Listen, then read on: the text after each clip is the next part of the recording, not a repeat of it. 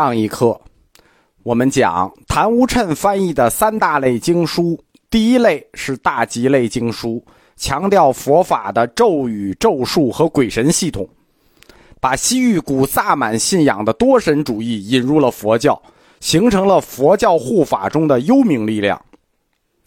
他所翻译的第二类经书是菩萨戒本类经书，就是大乘戒类的经书。大乘戒类经与小乘戒区别很大，也很有特点，比如优婆塞戒经。小乘以戒律精严著称，戒律规定的极细，动辄就是数百条。而谭无谶所翻译的菩萨戒本是大乘律，哎，它就比较简单，一反小乘律的琐碎严苛，以四婆罗夷法统摄之，以大乘四婆罗夷法统摄之。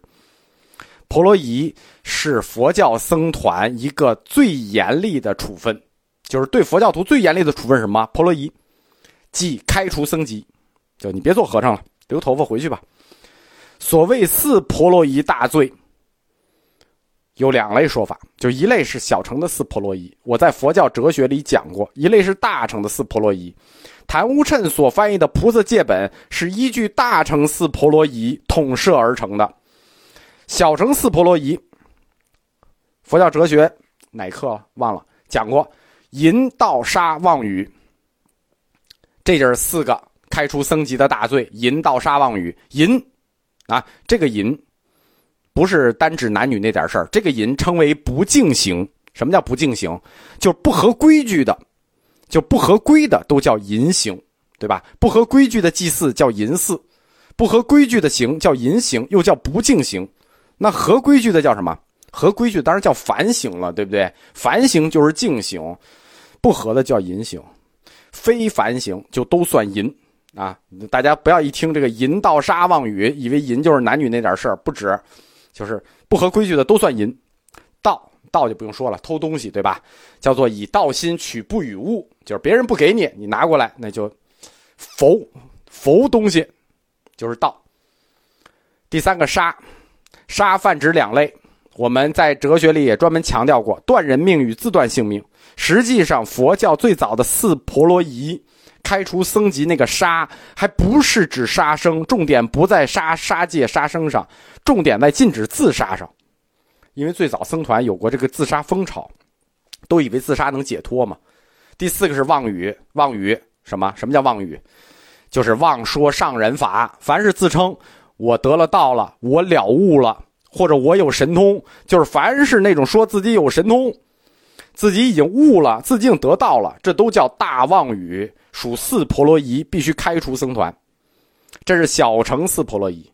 菩萨戒本指的是另一类四婆罗夷，就是大乘教的四婆罗夷。这个大乘教的四婆罗夷是什么呢？不应舍正法戒，不应舍离菩提心戒，不应迁吝戒，勿作不饶一行戒。你看他这个就就有点意思了，他叫不应不应不应勿作。第一个叫不应，就是这四婆罗夷啊，四个罪是这么这么规定的啊。第一条叫不应舍正法戒，不应舍正法戒。第二条叫不应舍离菩提心戒。第三，不应迁吝戒，迁就是那个抠门的意思啊，吝啬，迁吝迁吝戒，抠门的意思。第四，勿作，就不要做。不饶一行戒，不饶一行，这事儿对你没帮助的事儿少做。这四条看似极为平淡，但实际上它反映了大乘戒律与小乘戒律在制定戒律的根本原则上出现了重要的区别。什么呢？它从戒律制定的动机论啊，不是动作论，转向了戒律制定的动机论。就是大乘戒与小乘戒他们制定戒律的那个核心指导原则不一样，小乘戒的核心指导原则叫动作论，大乘戒制定戒律的那个原则叫动机论。什么区别呢？我们来看小乘戒的这个制定原则动作论啊。什么叫动作论？小乘四婆罗夷淫盗杀妄语，这是什么？这叫实行犯，你得干了这个事儿，对吧？你你得有淫行啊，不净行。你得偷了东西，你得你得杀了人，你得胡说八道了，你才叫犯了这四婆罗夷，这叫实行犯。那就要有动作，懂吗？你没有这个动作不能叫你犯罪，你犯的这个是有具体动作和具体结果的，不能说啊，我就想了想，我我想了想那个不进行的事儿，哎，你就犯罪，这可不行，对吧？我看你东西挺好，我想，哎，干脆我拿了吧。那我没拿，我没拿，我就想了想，你能算我犯罪吗？对不对？想还不让人想了，对吧？小乘戒制定戒律的原则就叫动作论，你必须有动作，你才叫有罪。四婆罗夷引导杀妄语，而大乘戒的这四婆罗夷呢，我们刚才讲过，不应不应不应勿作，对吧？不应舍正法，不应离菩提心，不应牵吝。勿作不饶一行，这个不应不应不应勿作是什么意思呢？这就是从动作论转向了动机论。